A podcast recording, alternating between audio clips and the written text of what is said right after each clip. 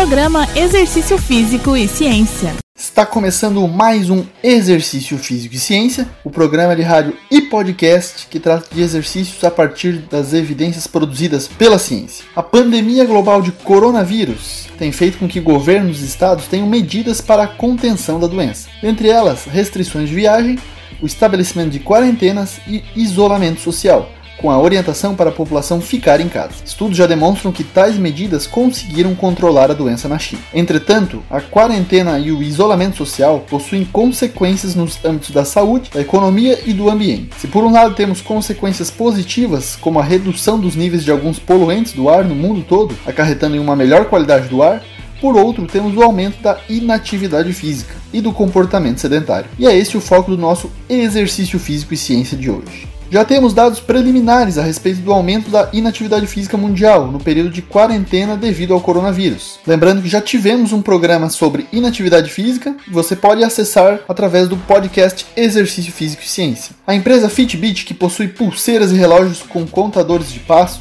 os chamados pedômetros, realizou uma análise com 30 milhões de usuários desse dispositivo. Verificaram que pessoas de países da Europa como Espanha, Itália e Portugal reduziram de 25% a 38% o número de passos. Na China, reduziu em 16% e nos Estados Unidos reduziu em 12%. Lá, ainda as pessoas estão dormindo 20% a mais na quarentena, aumentando o comportamento sedentário. No Brasil, houve redução de 15% no número de passos nos usuários que têm esses dispositivos. Geralmente, pessoas que utilizam essas pulseiras e relógios são mais ativas fisicamente. Mesmo assim, estão reduzindo bastante suas atividades em casa.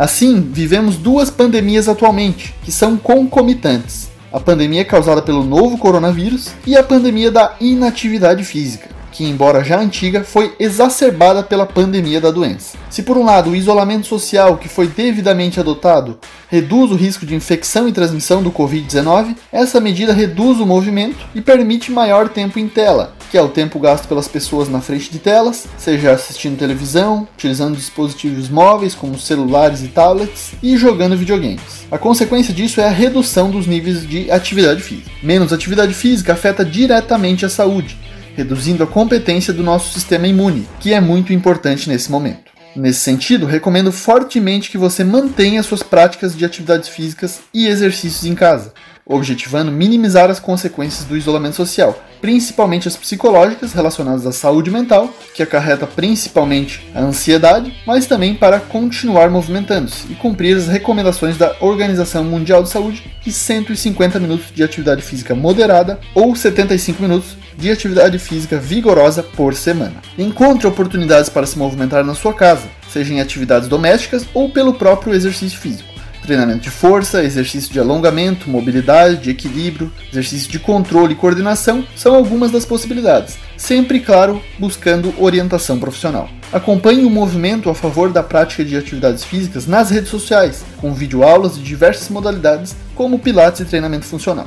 Esse foi mais um Exercício Físico e Ciência. Todos os nossos programas você encontra no Spotify e no Deezer, sob a forma do podcast. Um abraço e até a próxima.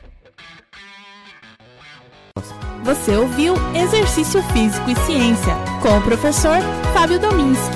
Só aqui na Rádio Desk FM 91.9.